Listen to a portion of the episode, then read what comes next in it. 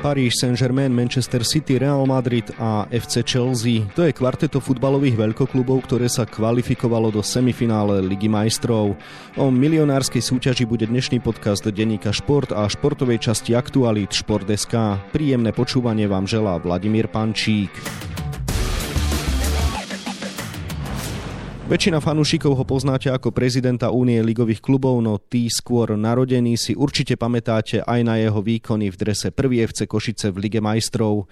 O zápasoch v najväčšej klubovej súťaži sveta budem hovoriť s bývalým vynikajúcim obrancom Ivanom Kozákom, ktorému želám pekný deň. Pekný deň prajem. Pán Kozák, začnem teda osobne. Čo pre vás znamená Liga majstrov aj v kontexte toho, že ste ju zažili na vlastnej koži? Krásne spomienky, kvalitný futbal, najkvalitnejšie mužstva, top kluby. Naozaj tá Champions League, vtedy keď sme ju my hrali, sa obrovským spôsobom vyvíja dopredu a marketingovo je to súťaž, ktorá naozaj pomáha aj klubom finančne a toto je naozaj taký bombonik projektu UEFI. Keď počujete pred zápasmi hymnu Ligy šampiónov, tak máte aj také špeciálne pocity aj po tých rokoch? Tak teraz už asi nie, ale keď sme ju hrali, tak naozaj boli to pocity a emócie, ktoré vás nabudili a tie zápasy naozaj sme si užívali a možno aj teraz, keď sa stretneme s bývalými spoluhráčmi a spomíname na tie pekné časy, ktoré sme zažili spoločne, tak trošku si aj povzdychneme, že sme sa veľmi uspokojili už tým, že sme boli prvé mužstvo na Slovensku, ktoré sa dostalo do skupinovej fázy Champions League a mohli sme nejakým spôsobom si myslím zabojovať viac. Nechajme už minulosť minulosťou a poďme sa teda venovať tomu aktuálnemu dianiu. Vy osobne ste krásne roky futbalovej kariéry zažili v Nemecku a tak určite sledujete výkony Bayernu Mníchov. Prekvapilo vás, že neprešiel cez Paris Saint-Germain a že sa Bavori teda nestali súčasťou najlepšieho kvarteta? Bayern eh, to zachytil vo veľmi ťažkej situácii, či už vnútroklubovej, kde vychádzajú na povrch informácie o spore medzi trénerom a športovým riaditeľom, čo takisto neprispieva k nejakej pohode klubovej. Takisto mali obrovskú marotku v mústve a ten ich top strelec Levandovský, ktorý naozaj dneska vidno, že je ťažko nahraditeľný v tej hre Bayernu. Im chýbal v tom možno najdôležitejšom zápase sezóny. Pre Bayern je to len nejakým spôsobom signál, že aj na tom tomto poste bude musieť urobiť kvalitné zdvojenie alebo náhradu a prichádza tam aj takej generačnej výmene. Dosť nešťastné bolo aj to, že pred zápasom na Paríž Saint-Germain vyšlo vonku, že nebude predložená zmluva s Boatengom. A to sú také skladačky, aj keď je to veľký klub, aj keď sú tí hráči naozaj fokusovaní a veľkí profesionáli, tak na každom to zanechá stopy. Spomenuli ste absenciu Roberta Levandovského. Čím je výnimočný, že je ťažko nahraditeľný aj v takom skvele pre prepracovanom systéme, aký má Bayern Mníchov, ktorý konec koncov obhajoval trofej. Tie štatistiky sú fantastické a toľko kôlov na všetkých úrovniach, ktoré Levandovský dal v tejto sezóne, tak to nie je náhoda, pretože tie čísla alebo štatistiky nie sú len tohto sezónne, ale sú aj z minulej sezóny a je to proste hráč, ktorý pracuje aj pre mužstvo. Je to hráč, na ktorého sa môže mužstvo spolahnúť, pretože v každom zápase a v tých, hlavne v tých ťažkých situáciách bol vždycky kolový a takisto aj viaže supera keď je na ihrisku a to zase otvára priestory iným. Takže Levandovský je naozaj výrazná osobnosť a bola to pre nich aj pre taký klub ako je Bayern Mnichov výrazná strata. V čom bol z vášho pohľadu výrazne lepší tým parížského Saint-Germain? Rozdieloví hráči, ktorí sú tam. Neymar a Mambe, to sú proste hráči, ktorí urobili rozdiel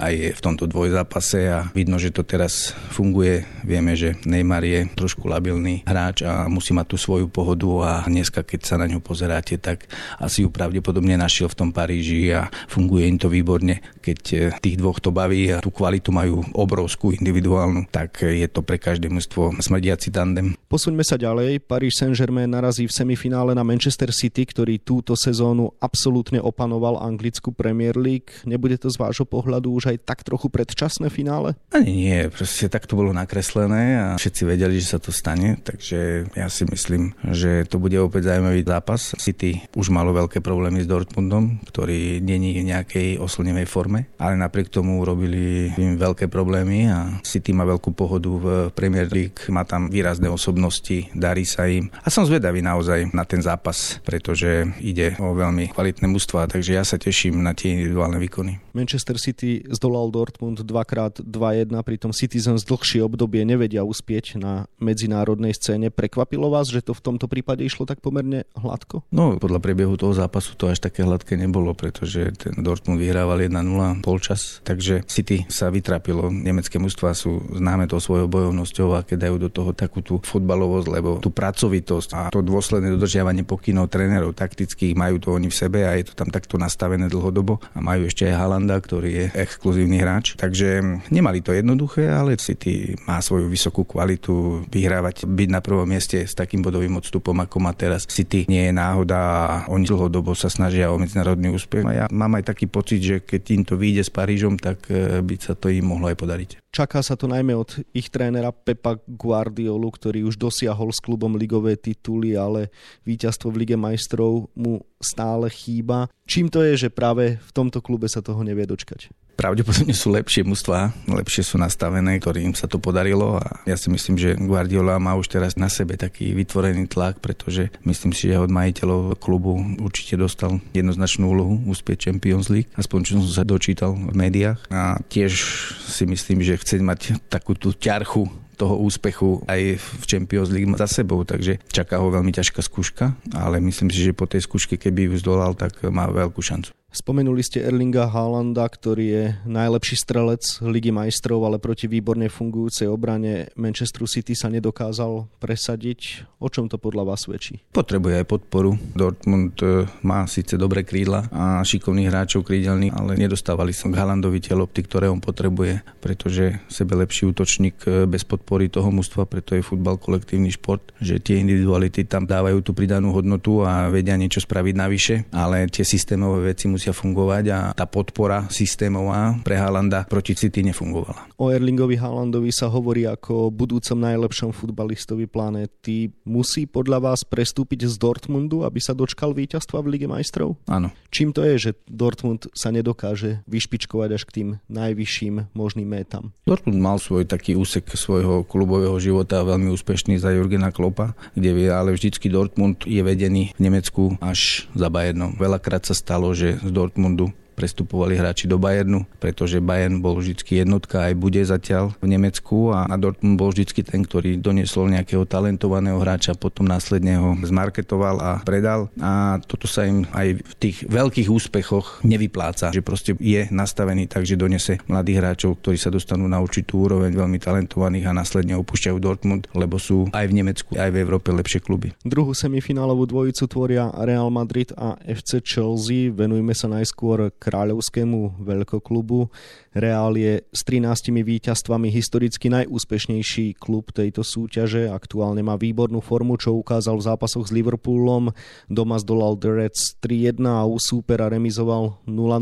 Cítite, že Madričania úspejú 14 krát? Veľmi ťažká otázka. Sme videli, že aj Real Madrid vie brániť, vie sa prispôsobiť výsledku a není to vždy len nejaké mústvo zamerané na útok, kde je pre nich najväčšia túžba dať gól a dať ich viacej ako dostať. A sme videli, že aj samozrejme aj v dôsledku toho, že im chýbali veľa hráčov, že tá stoperská dvojica naozaj nie je, aj keď má sa samozrejme vysokú kvalitu, ale chýbajú dlhodobo hráči Realu Madrid, ktorí tam boli stabilnými členmi. A ja si myslím, že keď sa Real dostane cez Chelsea, čo pravdepodobne by sa mal dostať, lebo papierový favorit je určite, tak nás čaká naozaj veľkolepé divadlo, pretože tá druhá semifinálna dvojička, to sú veľké mužstva s vysokou individuálnou kvalitou a môžeme sa tešiť naozaj na krásne finále, verím tomu. Za úspechmi Realu Madrid v posledných rokoch stojí tréner Zinedine Zidane, proti ktorému ste si zahrali v roku 1997, keď bol ešte hráč Juventusu Turín. Ako si na to spomínate, keď si zase môžeme dovoliť krátky historický exkurs a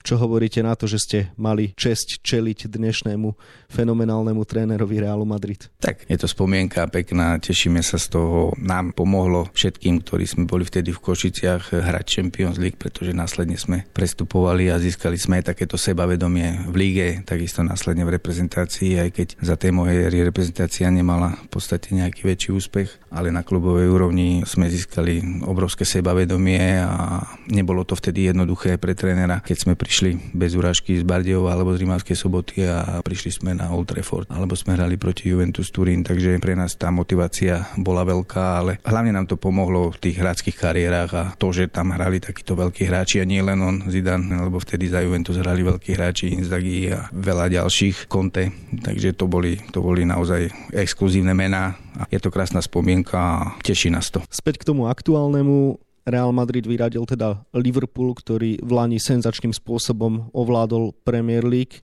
Teraz sa mu ideálne nedarí ani na domácej, ani na zahraničnej scéne. Tak čomu to pripisujete? Sú za tým tie zranenia, ktoré stále omielajú fanúšikovia The Reds? Keď ste mužstvo ako je Liverpool a hráte v toľkých súťažiach, či už na súťaž národnú, národný pohár, Champions League a sú tam ešte aj reprezentácie, musíte mať širší káder ako má Liverpool a oni ešte mali tú smolu, že naozaj sa im zranila a opäť stopery, ktorí kráľovali Premiership aj európskemu futbalu, boli to jedni z najlepších stoperov, takže áno, myslím si, že to veľmi ovplyvnilo tie zápasy a aj tá pohoda sa vytráca, keďže už ste pod tlakom toho výsledku. Aj v lige sa vám nedarí tak, ako sa vám darilo predtým, pretože vtedy im to naozaj všetko ľahko išlo, keď ste sa pozerali na Salaha alebo Maného, tak to bola jedna fantázia, s ľakou ľahkosťou hrali futbal, tešilo ich to všetko a teraz proste prišlo vo futbale obdobie, keď sa im nedarí alebo to mužstvo není tak vyskladané, ako by malo byť a je to prirodzené a normálne to, že sa niekedy darí a nedarí, ale tí hráči majú napriek tomu obrovskú kvalitu. Súperom Realu Madrid bude FC Chelsea. Londýnčania vyradili vo štvrťfinále Porto.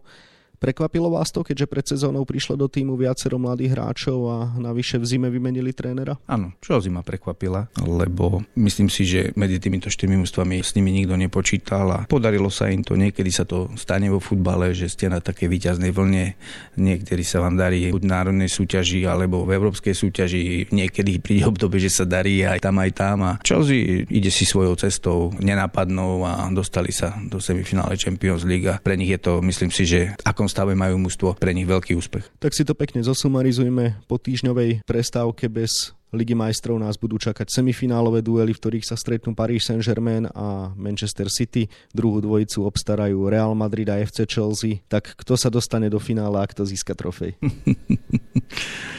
tak dobre budem typovať, aj keď to nemám vo zvyku. Ja by som si prial, nie nie typ, ale ja by som si prial Real Madrid, eh, Manchester City v finále. A víťaz? City. Na záver ešte využijem príležitosť, keďže proti mne sedí teda nie len bývalý účastník Ligy majstrov, ale aj prezident Únie ligových klubov. Po Košiciach sa do skupiny milionárskej súťaže dostali zo Slovenska už len Petržalka a Žilina od roku 2010 čakáme na takúto slávnosť a objektívne treba aj priznať, že to nesúvisí len so silou našich mústiev. Vzhľadom na stále sa meniaci kľúč, je to pre menšie krajiny a ligy čoraz náročnejšie. Tak veríte, že v dohľadnej dobe dokáže niektorý z našich šampiónov výrazne prekvapiť a dostať sa do skupinovej fázy Ligy majstrov? Ako ste povedali, bude to veľmi ťažké a ešte teraz sa otvára ďalšia tretia súťaž a pre naše kluby s našim koeficientom to bude mimoriadne náročné a bude to nejakým spôsobom trvať určite viacej sezón, ale napriek tomu ako prezident ligy chcem byť pozitívny a aj som pozitívny, pretože naša liga má svoju kvalitu, treba si ju vážiť súťažiť. Sú tu mladí hráči a reprezentácia niekoľko rokov dozadu nebola vyskladaná z hráčov Slovenskej ligy, pretože tí najlepší vždycky odchádzajú, tá ekonomika proste to nedovoluje a dávame šancu mladým hráčom a myslím si, že to je veľmi podstatné, pretože je to naša liga a verím, že sa nám to niekedy v ďalších sezónach podarí, aby naše mužstva boli opäť aj v európskom meradle rešpektované. Toľko náš bývalý futbalový reprezentant a účastník Ligy majstrov v drese prvého FC Košice Ivan Kozák, ktorému ešte želám pekný deň. Pekný deň prajem aj ja. Lige majstrov sa viac venujeme na webe Športdeska a takisto v denníku Šport, v ktorom si okrem iného môžete prečítať aj tieto témy. Štvrťfinálovú fázu má za sebou aj Slovnaft Cup. V stredajších zápasoch sme zažili po dlhých 11 rokoch bratislavské derby, v ktorom padlo 6 gólov. Prekvapenie sa zrodilo na úkor Dunajskej stredy, ktorá podľahla Bansko-Bystrickej Dukle. Hokejový obranca Daniel Gachulinec si po vypadnutí s Detvou vo štvrťfinále play-off Extraligy predsa len predlží sezónu. Tréner Craig Ramsey ho povolal premiérovo v kariére do reprezentácie na prvé prípravné zápasy pred svetovým šampionátom v Rige. Lyžiar Adam Žampa po vydarenej sezóne oddychuje doma a plánuje prípravu na nový olimpijský ročník. Na hrách v Pekingu by chcel dosiahnuť podobný výsledok ako 8. miesto na februárových majstrovstvách sveta v talianskej Cortine d'Ampezzo. No a na 28 stranách je toho samozrejme oveľa viac. Scenár dnešného podcastu sme naplnili a zostáva nám sa už iba rozlúčiť. Ešte pekný deň želá od mikrofónu Vladimír Pančík.